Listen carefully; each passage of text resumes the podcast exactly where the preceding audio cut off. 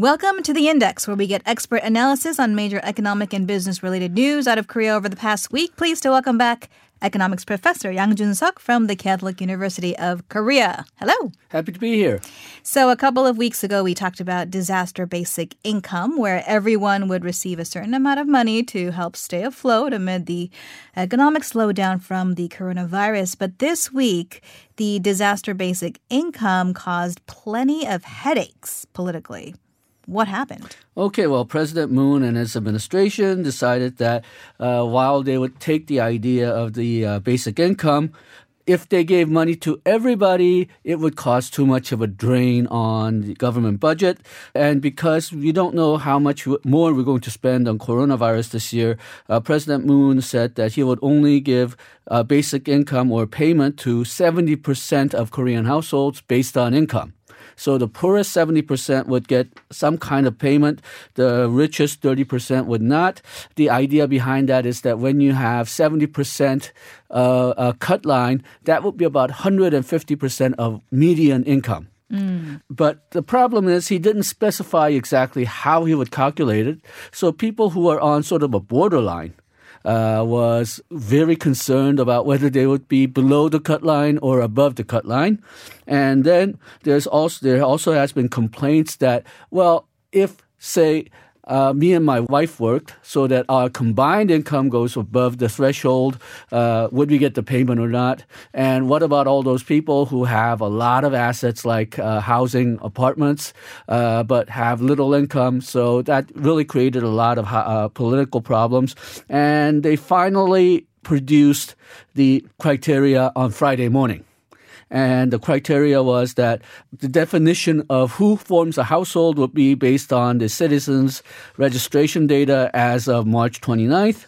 And for four people households, uh, whether you would get the money or not, strangely enough, uh, I think Koreans would understand it, non Koreans will not, will be based on your national health insurance payments. Mm. So for a four person household, uh, who pays into national health insurance on their job workplace if they pay more than a monthly payment of 237,652 won, they will not get payment. Okay. Uh, if you're registered in the regional national insurance, it's a different amount. Huh. 254,909. And if one member of your household is in job insurance, one member of your house is on regional insurance, then it would be 242,715 won. And these numbers will be adjusted if you have less than four people in the household. So, for example, if you're a single person household and you're paying into uh, occupational, uh, job based national health insurance, then if your insurance payment is more than 88,000 won per month, you will not get the basic payment. Now, because some people will be getting a payment and some people are not going to get the payment, you really can't call it a basic income anymore. Mm-hmm. So now they're calling it emergency disaster support. Mm-hmm. And now there's still more problems because uh, government is still being somewhat vague about this. But if you have a lot of assets, again, if you have a lot of housing, apartments, they say you will not be eligible for the uh, payment even if you fall below the threshold that we just mentioned. And then a lot of regional governments are saying that they are going to give payments on their own. Right. So depending on where you live, the amount of money that you get from the government can be quite different.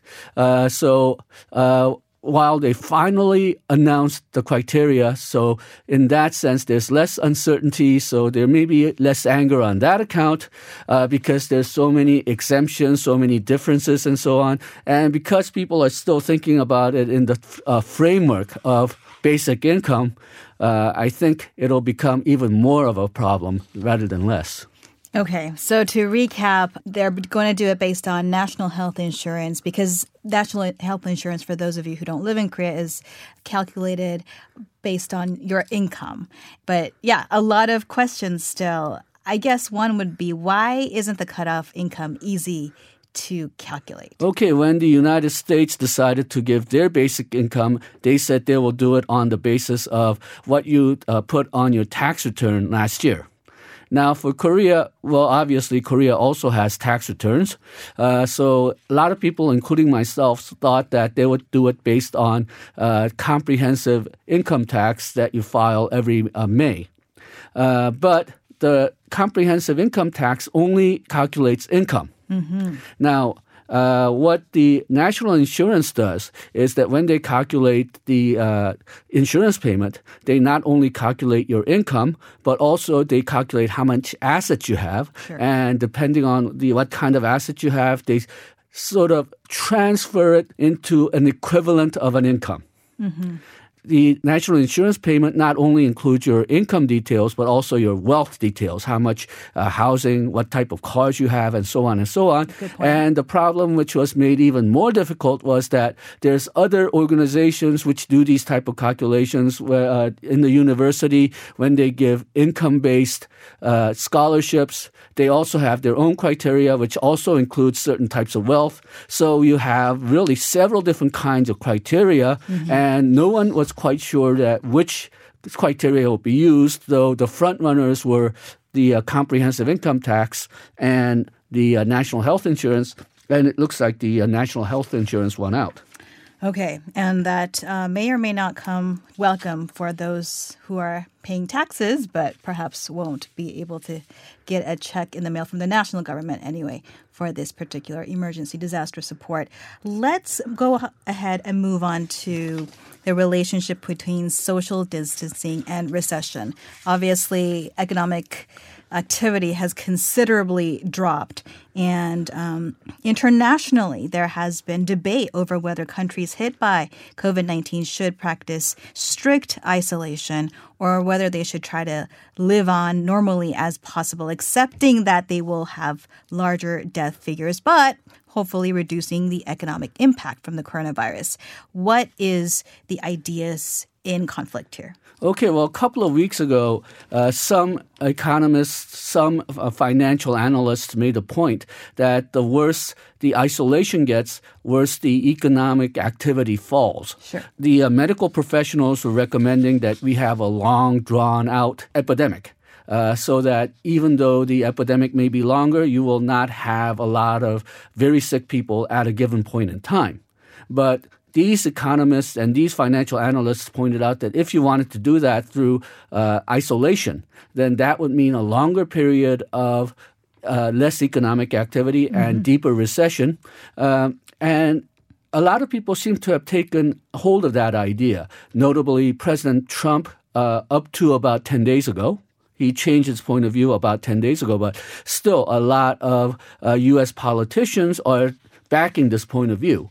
And one U.S. congressman apparently wrote a letter to the editor saying that uh, he's willing and he knows other older, say, grandparents are willing to uh, give up their safety and perhaps their lives to make their grandchildren more well off. Mm. Uh, now, this has caused a lot of controversy over whether a strict isolation should be maintained.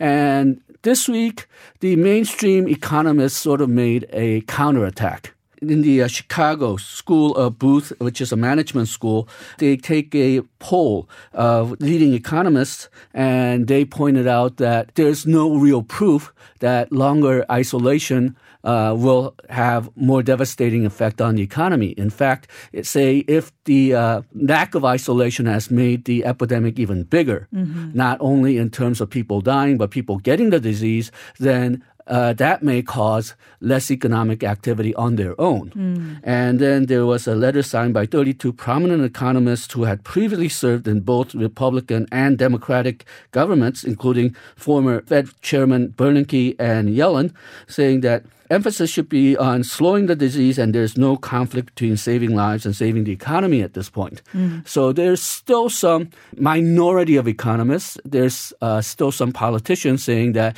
we need to uh, have a trade off between saving lives and increasing economic activity that is not really shared by mainstream economists or even President Trump at this point. Mm.